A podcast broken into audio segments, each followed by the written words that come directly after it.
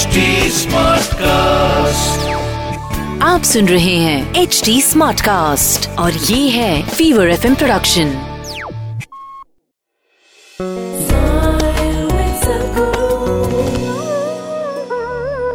You heard of Ghati Subramanya? He's a place where Subramanya, or in Tamil Nadu you call him Muruga or Kartikeya, attained his samadhi.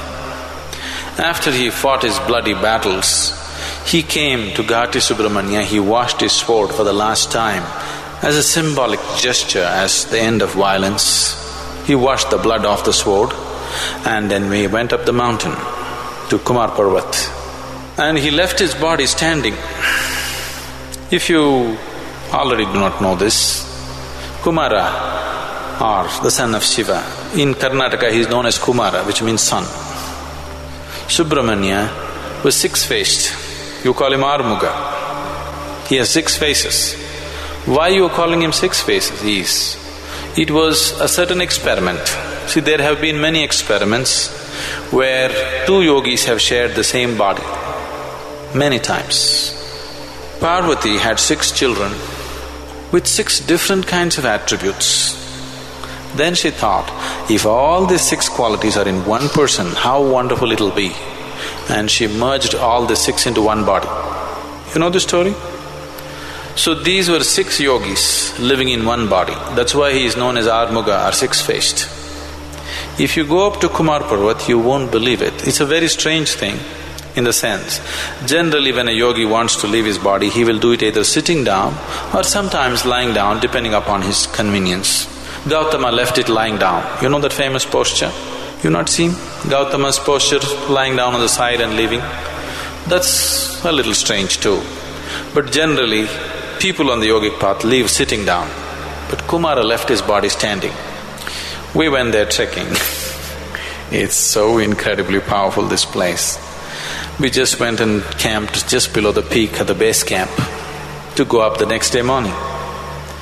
They set up a tent for me. You know, tent is three and a half, four feet tent. But my body just won't sit down. If I sit down, it just springs up. Dismantling the tent, it stands up. Whatever I try to sit down, the body just stands up. Whole night I had to be standing. There's no way to sit down, you know. He left his body standing and even today it's like that. If you go up to the peak, if you just dig around anywhere, the small tiny pebbles, if you pick them up, they're all six-faced. You must go and see it, otherwise you won't believe it. They are like machine cut, all six-faced stones, they're called as Shanmukalingas. They're so incredibly powerful, I have two of them with me. They're so powerful, somebody sensitive here, if I put it into your hands, you will explode into a different state of energy. Just tiny pebbles, as if it's cut in lathe, neatly six-faced. Everywhere in the mountain, wherever you dig, you will see only six-faced pebbles.